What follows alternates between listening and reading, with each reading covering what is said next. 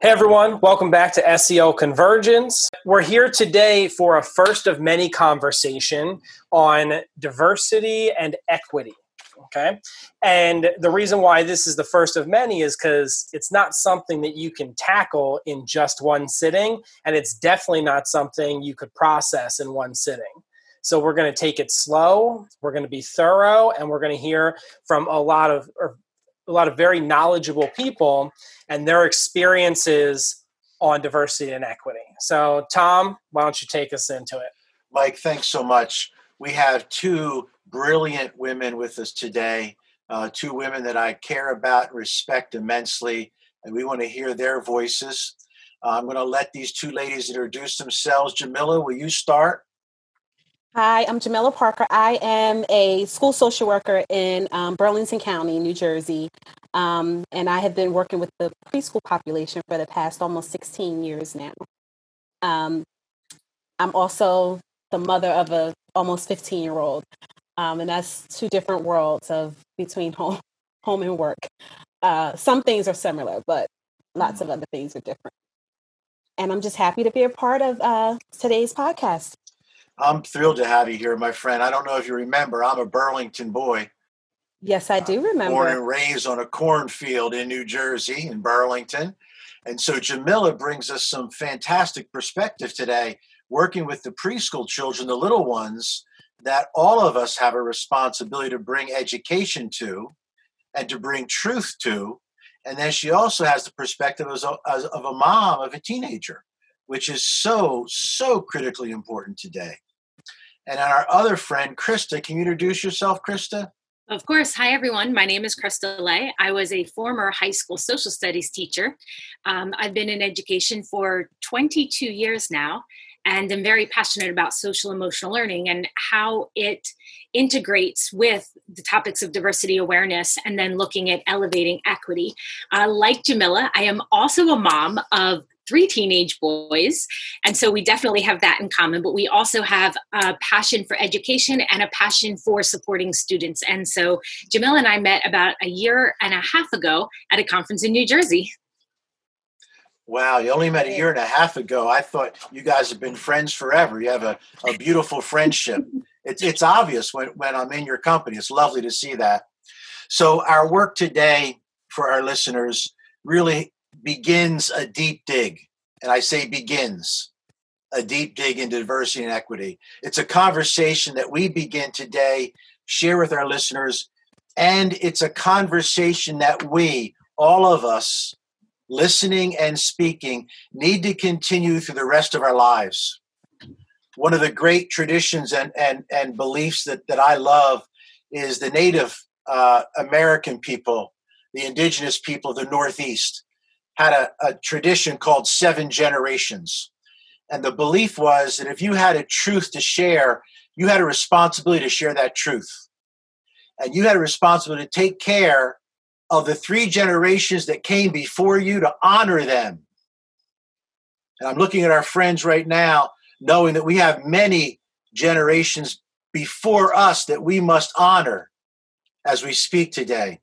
We must also care for the generation we're in right now the moms, the dads, the aunts and uncles, the grandparents, and the children. And then we have a responsibility three generations after us. And I happen to believe that probably we should probably take ownership for much more than that. But I, I'm so grateful we're all here today. So we're going to begin with some questions.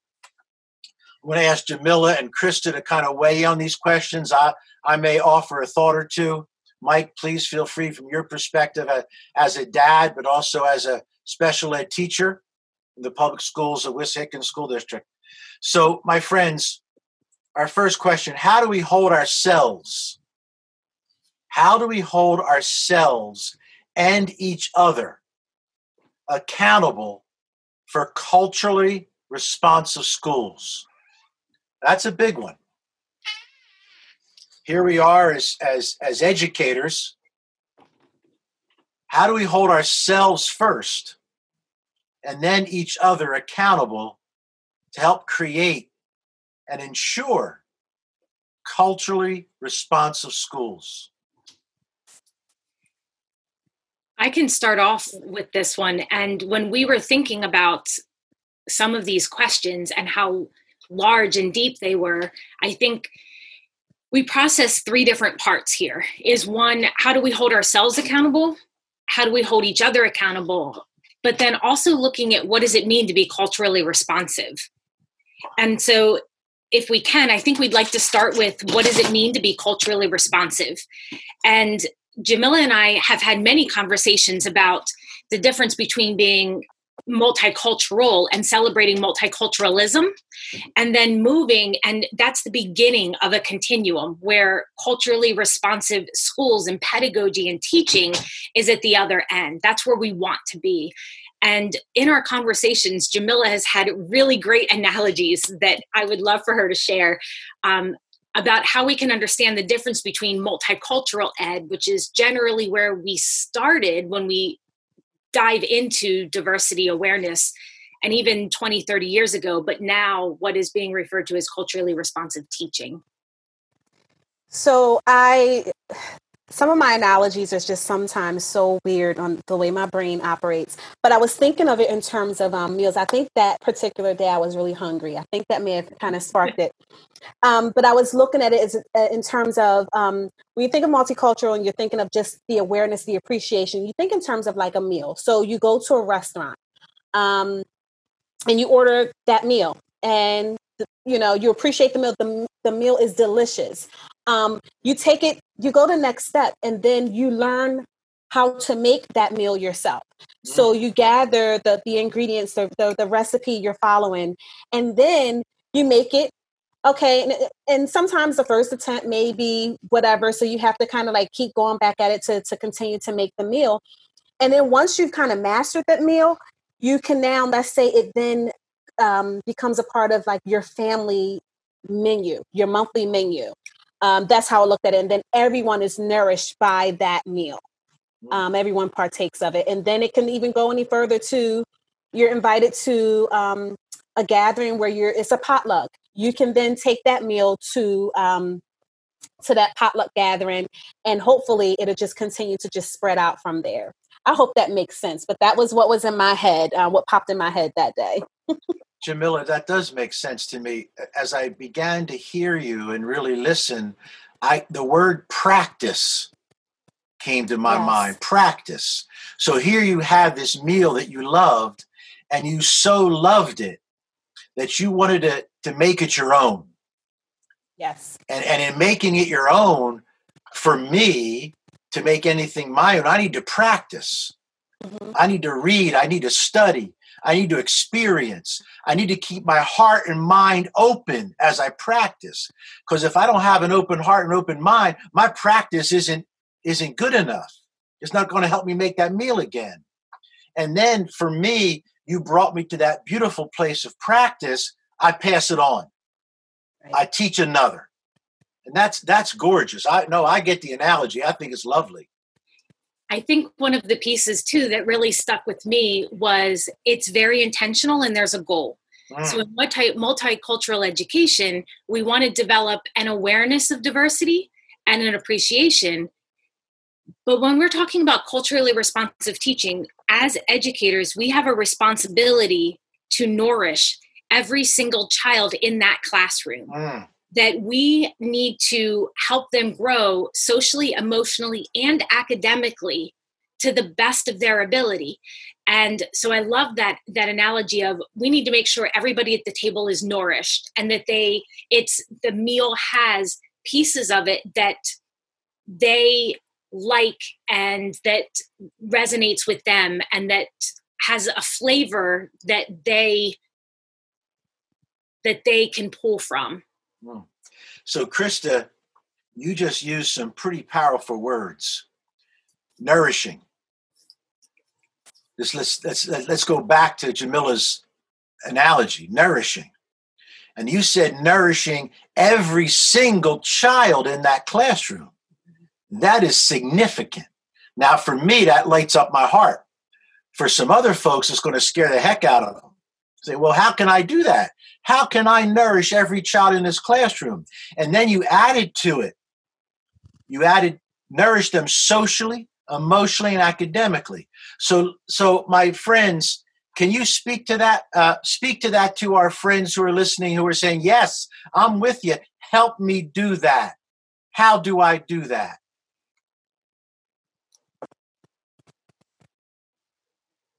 Do you want me How to? do you do that? Go ahead. Go ahead.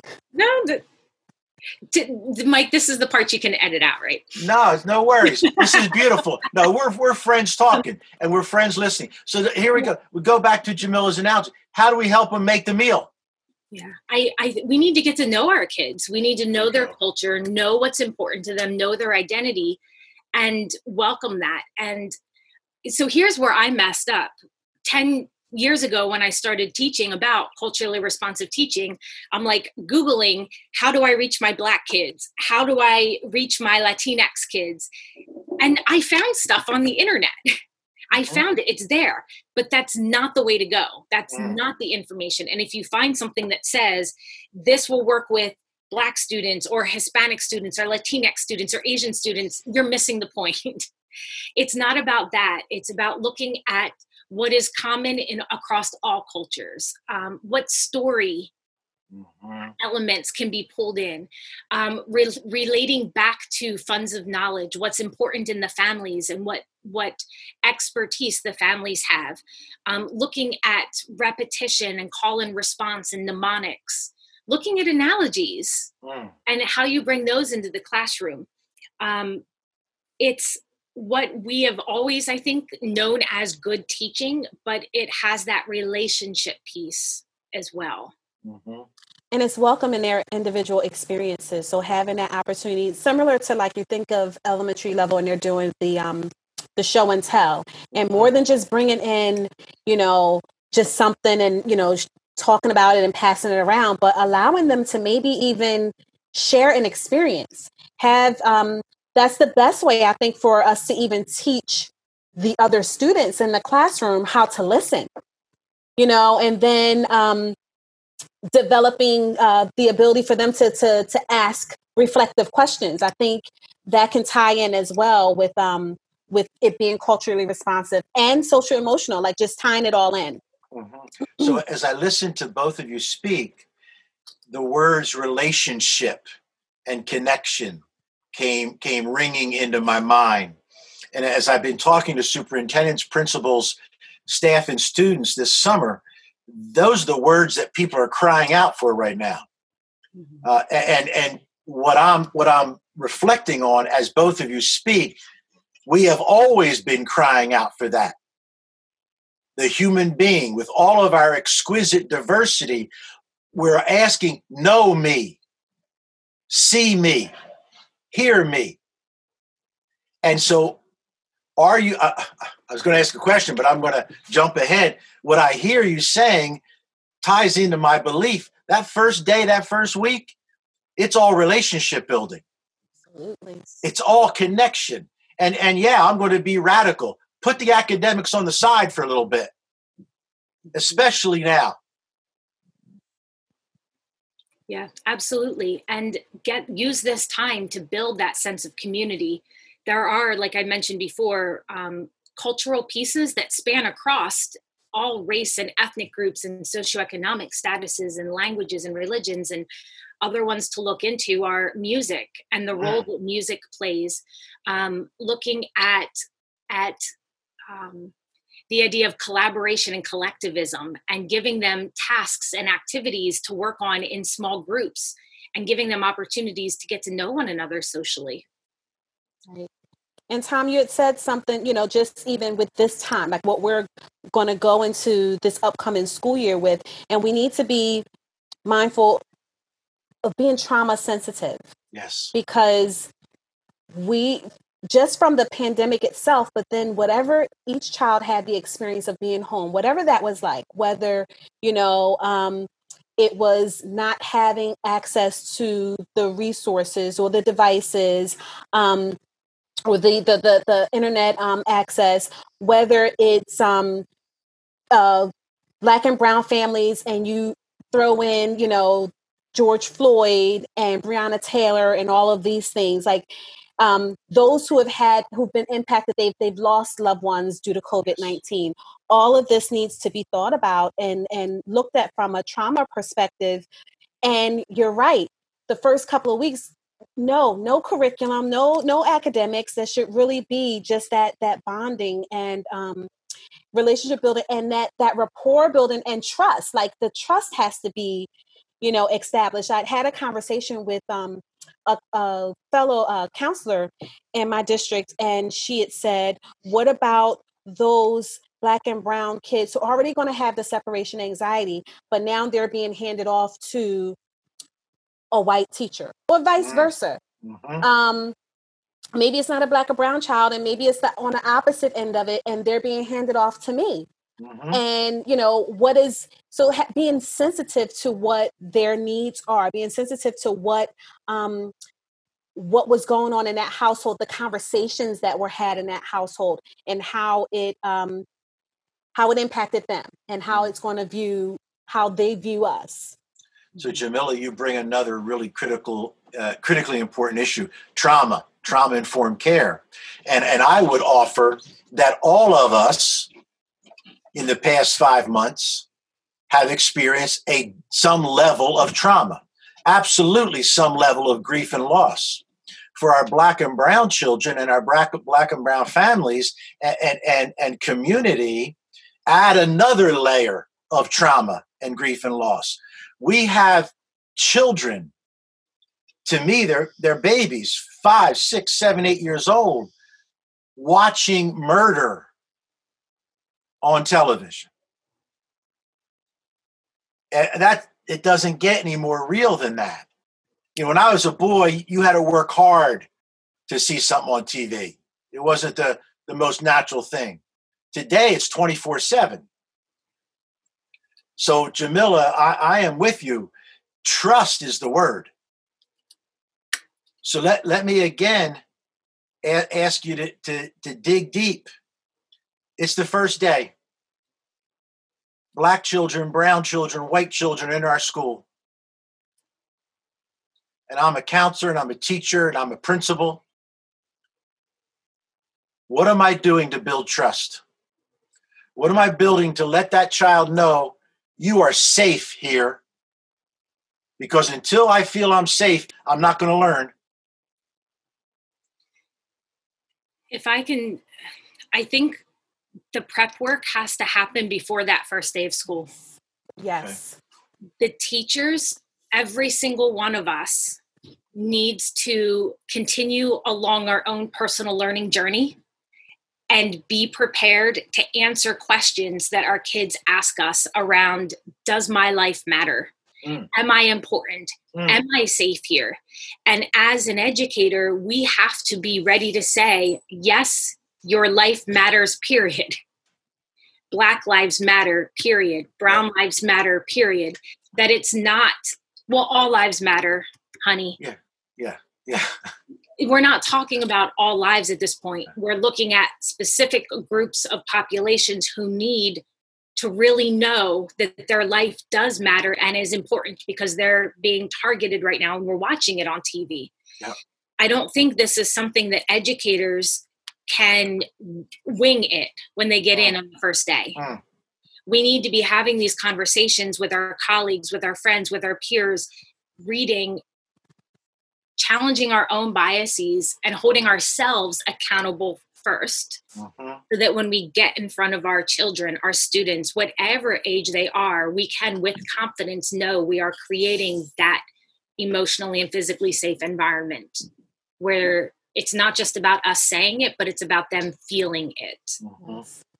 And I think even before, and um, we have technology on our side. And so I think instead of waiting until whatever meet the teacher is going to look like, I think there should be some type of um, connection made from the school principal, from the school counselor, social worker, um, and then the teachers with those families. I think they can they have the ability to do like a one-on-one, some type of FaceTime, something to just introduce themselves to um, to these families, and um, and you start there, and now you're a familiar face. Now it's whatever whatever school is going to look like in September, August, September now you're a familiar face and you're not just the shock of day one of school and you know mm-hmm. the first time they're seeing you. I love that idea jamila. That's and, and kind of piggybacking with krista our work to start school begins now. Yes. July it begins now. Talking with the other counselors talking with the principals talking with the superintendents and crafting the most respectful empathetic caring visual communication we can for our children Krista, you said something that resonated with me. As that child is in front of you, that black child, that brown child, and and, and we and you said, you know, Black Lives Matter. And, and what I would add is your life matters to me. Mm-hmm. That's how we build trust. We personalize this. We dare to be vulnerable. We dare to be vulnerable.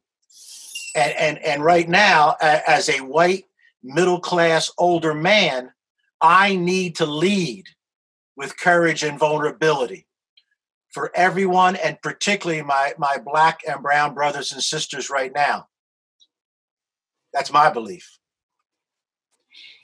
And so as as a white woman who's been learning and on this journey for 20 years i'm constantly asking myself and holding myself accountable by always learning and growing. And I was listening to a panel um, last week, and and they said we need to be doing the work on our own first. There are a ton of podcasts and great books and articles to read. We need to read. We need to become aware. We need to have conversations for those of us who are white with our white friends and talk about what is our role yeah. because it's not up to our friends of color to tell us that it's our job to learn and to support them and to let them know that they're seen that we care and that we're learning to be better um, and so and and and then coming around to a conversation. And one of the things that jamila and i we we vox. So it's a like a walkie talkie speaker app and we end up vox we've been voxing for the last year and a half and it's almost daily i'd say. Um, and i asked her you know i've been thinking about what my role is because i might be able to have a work opportunity with a school district that knows me but my voice as a white woman is not the only voice they need to be hearing. Mm-hmm. What is my role in this work? And um, I asked Jamila her experiences and her thoughts on this. And um, one of the most profound pieces that she said is one of the first things that needs to happen is for people to acknowledge experiences. And so um, I just I I know Jamila you had a story around that and I just think that that was really powerful that just because something is not my truth doesn't mean that it's not a truth and it's not somebody's truth and that shapes how they live their life. Hmm. Yes, and so I've I've had many um many times especially over the past like several years of where I become more vocal and talking about experiences that I've had people people who genuinely I believe care about me but have said like I think you were reading into that. Don't you think that that you were reading into that situation? And you know, I said to them, no, I, I connected with that same feeling that you get in your stomach that you got when you had the experience like several years ago. Like I make that connection, and that was for me where, because um, I do, I sit back a lot and I'm like, all right, was this this happened? Was it because I'm a black woman, or was it be like what what, or is it because I look much younger than my stated age. So I'm always kind of like going through my head and thinking. And, you know, the um it was a friend's husband who had said um it was something dealing with um with and it was actual uh me wondering if it was a racial um incident. And he had said, Well, he said, racism doesn't exist. That was and I said, for you to say that is to then say that my experiences don't matter. For you, that that what i experience that i'm not it's not accurate and what i'm what i'm depicting. Is not it's not it's inaccurate. Um i said you need to walk up you need to walk in my shoes. Like you can't you can't say to me that what I experienced didn't happen, that's like actually saying, you know, a rape victim, well, that rape didn't happen. You misunderstood, you know, the situation. And we've heard that, you know, I think, you know, victims have heard that. Mm-hmm. Um, it's the same with whether it's you know a bias or um or just flat out just racism we need to hear the experience and and um and validate it validate those feelings that went along with it like that's what helps me that's what would help me not to just say you miss it because then i would sit back and start to question myself you know or someone else would, would do it. And for me, in that moment, I was strong and I'm like, no, I know what I experienced. I know what this was. But for someone else, I think that's been oftentimes why people have shut down and they won't talk about um, the things that they've experienced because it's made, they're made to feel as though it didn't happen. Almost like a gaslighting type of a um, situation, if you, you know, well, I know I'm bringing that in, but it's Oh, it's you you're you're making a big deal about it. You misunderstood it. Um that's probably not what that was. No that those experiences need to be um need to be validated. And the same goes with children like students in a classroom. If a student comes and they're in your classroom and maybe there's a discussion about something and that that student then begins to to explain their experience or to describe it I think it is so harmful for an educator to blow it off, to just mm. say, no, you misunderstood that. Even if it's with another teacher, I've had experiences with teachers in high school where it was a race thing. You know, um, I grew up in South Jersey in an inner city, but it was we had a very mixed high school, and I I I felt it. I knew there was was was something. Um, I did have some safe places to go and discuss what I'd experienced, but that's not the case for every student in every mm-hmm. school. Mm-hmm. Um, and I appreciate those individuals who validated what I felt. Um, but again, that's not the case. I that's not the case. It's not even the case with colleagues. So it's not the case with with um, educators and their students either.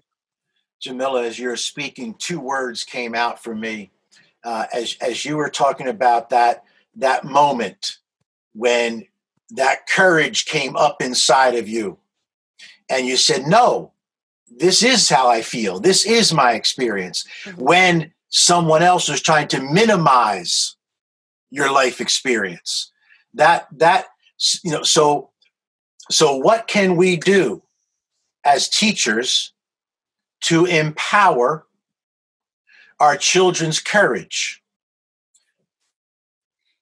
I, I also think, again, it comes back to that work we need to do on the inside. Uh-huh. And I know, Tom, you know the story. Jamila, you know the story. My my ex husband, I met him when I was 19, and he told me how he grew up in poverty and was in foster care and adoption and lived in a tent in the middle of the woods for his ninth grade or his middle school years. And I, and I, I'm embarrassed to say it, but I will. I did not believe him. Mm-hmm. We continued to date for a year and a half.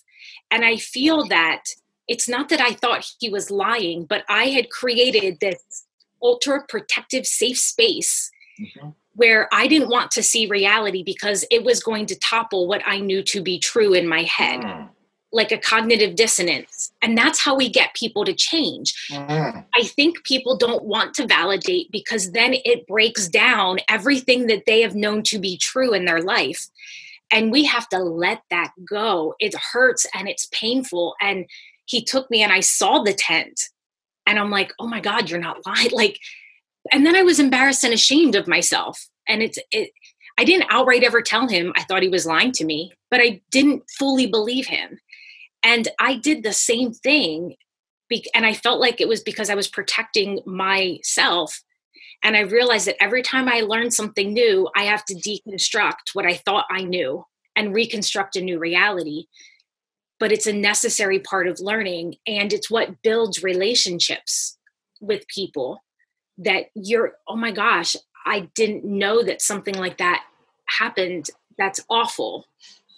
And that shouldn't have happened to you. You know, you shouldn't have to experience these things now that I have this new awareness, what can I do better? Mm. the uh, you just reminded me of that beautiful line that we both love by Maya Angelou. When you know better, you do better. And that's that's really what we're trying to do here. And I, I, I may need your help going back to the image you created, Krista, when you were talking about the experience with your ex-husband, that you didn't want to believe it because you didn't want to burst your own bubble that protected you. Yes. You know, so he, you know, he, here we are, and I, am hearing, you know, I hear politicians now saying that you know, uh, America was built on the great middle class. Well, baloney. uh, most of the American economy was built on slavery. Yes. And and um, on peoples who were marginalized at the time. Yeah. And but And- until and- we acknowledge that and acknowledge the reality of that, we can't move forward. So I also think by not validating it, it means we don't have to do anything about it. Yeah. We don't have to take responsibility for it. And like Jamila said, we cannot let our kids continue to feel disempowered or invalidated. It's not fair to them. And when you say like acknowledge, and we all understand and know what acknowledge is, but I think like in just reading through some things on social media, I think some people think acknowledges, yeah, it happened, but we're so much further ahead. And so, yeah, but, and then the reality is, but cancels out like the Yes. whole Yes. previous part of like the- Yes. the, sentence. So you can't like, yes, it happened, and what do we need to do moving forward? But it's it, it goes into the but. Like, yeah, it happened, but that was 60 years ago, or that was so many years ago. And it's, you know, everybody, we're all we're all equal now. Uh, and that's their idea of acknowledging. It's also that no that that again back to your point, Krista. That's what allows us to falsely protect ourselves. You know, so so that so we don't so it doesn't have to be messy. Mhm. Well, it's messy. Life is messy, and we're all in a big mess right now. And and, and we, we've got to take action. We have to take responsible, loving action. So I'm going to bring us to, to another question. And this one really goes back to what you're talking about now is educating the adults, preparing the adults, preparing the staff. So what key ingredients need to be in a diversity and equity professional development? What are the key ingredients? What are the essential issues? So, both of you have been involved in professional development. Both of you, uh, I certainly trust from my perspective. What would you say if I said, Krista, Jamila, I need you to do this professional development? What would you say, Tom? This is what needs to be there. the first thing it goes self-awareness. Like you have to know where you are. Like there's no way to further develop yourself Mm. if you don't know where you currently are. So i think there needs to be some type of inventory of you checking yourself. Where am i? Where am i at on this journey? Where am i at with my thoughts? Where am i at with um with my feelings about you know different things? And then take it to the you know go there with um whether it's i know we had, we touched on whether it's like reading you know the reading materials um podcasts things you know th- discussions having um having those um those dialogues having it schools need to um create an atmosphere we're saying like a safe safe atmosphere for our for our students Mhm. our faculty and staff need a safe atmosphere and environment where they can process through this. Yes. We, again, we cannot have professional development if we can't take inventory, but we can't be true to ourselves if we don't feel we're in a place of safety where we can express our truths. Mhm. And knowing, and knowing that we're all coming at different points in this journey. And so our role and our account so that other question was about how do we hold each other accountable is that we need to have a collective organ like a collective agreement that we are going to push each other forward and Mm. challenge each other. I'm Jamila and my friend Megan um, they hold me accountable and I am going to mess up. This is messy Sure. And I'm going to make mistakes. I've been socialized for 43 years to think a certain way, and you have to actively challenge that. But I need my good friends who care about me to say, Krista, you messed up, or Krista, you need to, to rethink that. And because I know they care about me and they know my heart is in this, I want to listen to them. And so you need to have what I referred to as like an accountability partner who you can bounce ideas off of and say i'm trying to learn and grow in this way and if i mess up i need you to to check me and to let me know that so i can do better next time. But it's hard because as soon as we mess up we want to go run and i okay maybe not we i want to go run and hide. And be like i'm not coming out. I don't want to do this anymore. I'm embarrassed. But that's part of it is modeling that journey and you know I have the privilege of going to hide if I want to yeah. and doing the work.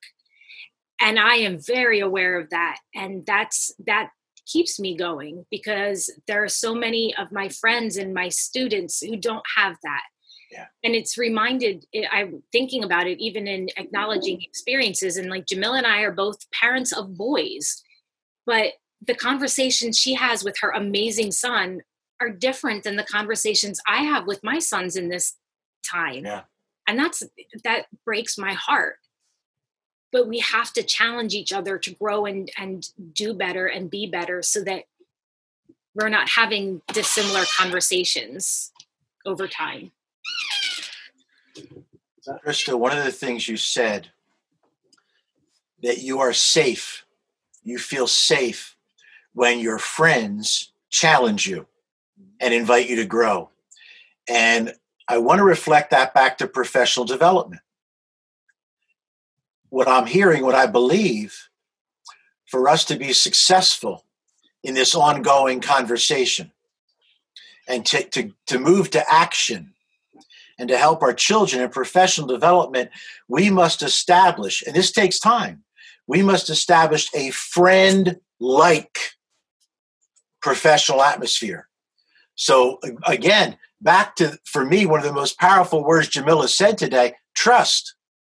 Mm-hmm. I need to work as a building leader, and, and I, I don't mean just a principal, I mean everybody on that staff has leadership potential. How do I build trust here?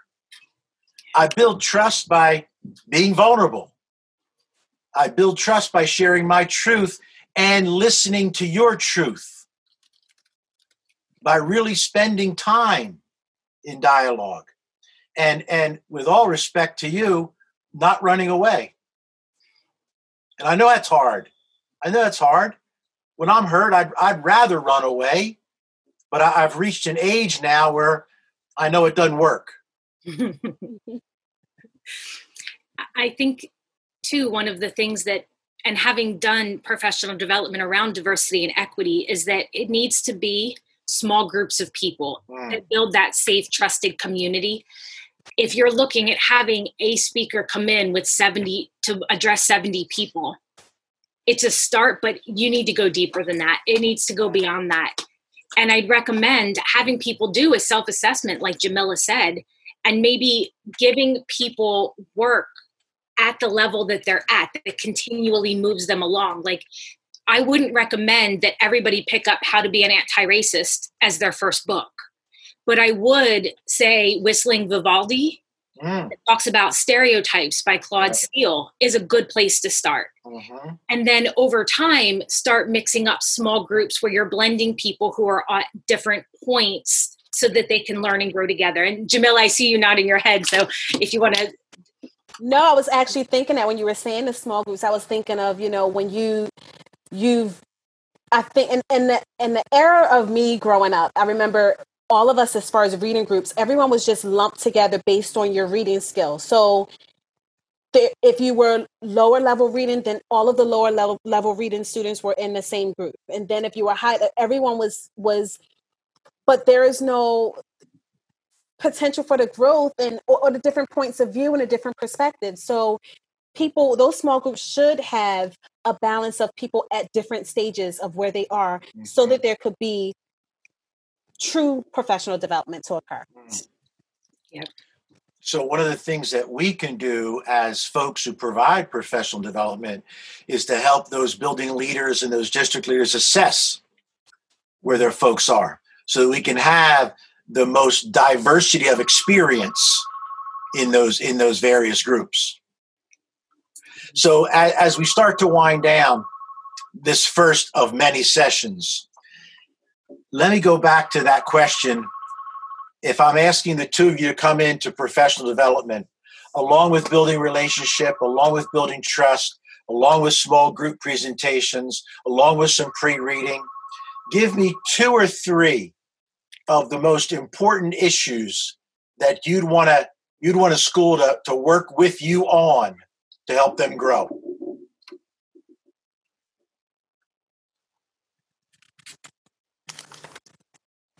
two or three huh? Only two or three? Just to start.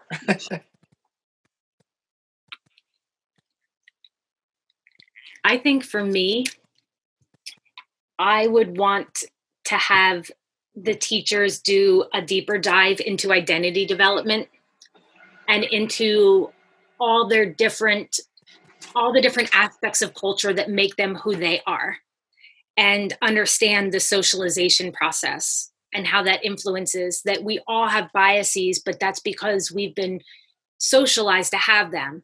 And um, that it doesn't make us a bad person but we need we can actively challenge that. And so what lens do we view? I think when we know what glasses we wear what lens we view the world from it allows us greater ability to switch lenses out because we're really clear on where we stand that it allows us actually interestingly enough freedom to move in other directions mm.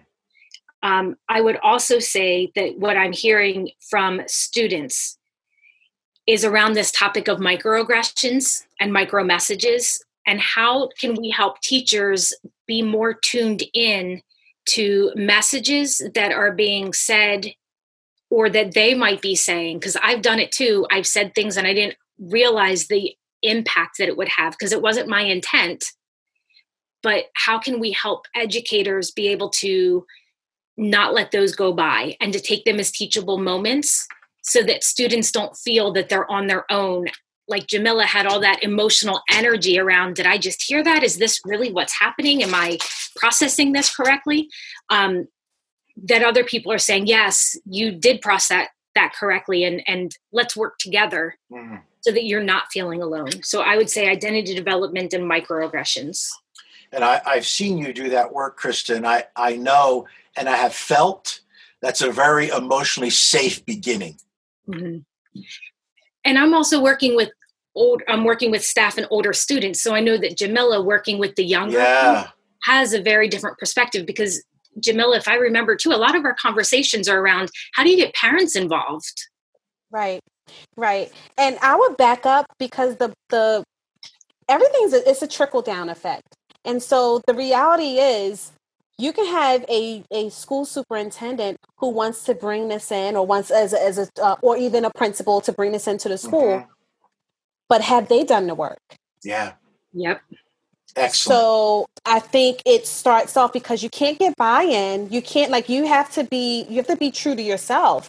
And so i love those two points krista and i would love to see that at an administrator level first and foremost. Mm. um so that then they know how you know and they know what that what it feels like. So they know that you know because i think you know sounds great on paper they don't understand like the the um the intensity of of of the work that has to be done and until you can feel that for yourself like you you don't know um and then yes with the younger um younger children it's it's difficult to teach this in a way i know krista we had talked about like in having conversations with children have the like parents having those conversations prior to their exposure. You know, you have some children, you know, for us, it's their first school experience. And so outside of their world of um, of whatever home looks like for them, um, they're coming into a diverse school, a diverse classroom, and they're seeing um, different um, different skin tones. Um, there are many of our preschoolers. I'll walk into a classroom, and they will automatically associate me with whatever black child is in that room. Are you so and so's mommy? Mm-hmm. Um, because it's not it's not the norm for them to yeah. even see. Um, it's very we're very limited on um, our percentage of um of uh, black and brown uh, staff members in our building. But if parents could expose um, the the children to to that through through summer we have summer reading assignments for you know middle schoolers and high schoolers in different levels. Why not do summer reading assignments for those um, those children who are going to be entering into preschool? And what does that look like? Um, uh, the the books that, that expose them to the different um, different colors. Um, i'm thinking right away of even touching on just identity. So um, I'm going to pronounce her last name wrong, but Lupita, and she was in Black Panther, the actress. She wrote a book, um, Sulwe, I think is um, the, the, the pronunciation of the book, and it just talks about um, your how beautiful your your skin is and just embracing your identity and and who you who you were made um, to be. Um, books like that books that are just exposing our kids to um, there's another one i think it's like oh, something abuela a, a chair for abuela or something like that like just different um, cultural books that they can be exposed to prior to them starting preschool. Mm. And in this age, you know, with everything that's going on, libraries that are closed, having the accessibility of the read alouds through YouTube or through um, any other like format like that, um, and then a suggested activity to go along with that book. I think that will then not only will it um, expose like the child, but I know many times when my son was younger, I learned through him. Like I was working on an activity with him, and I'm like, oh, that's pretty. I was learning it as he was learning it. So it might be something that the parents are learning as the children are learning it. I love you always have not only the social worker hat, but the administrator hat as well. so you see things from so many angles that really just deepen everybody's learning and mine in particular. This is why I love our conversations. Thank you. Uh, thank you all, all for this conversation.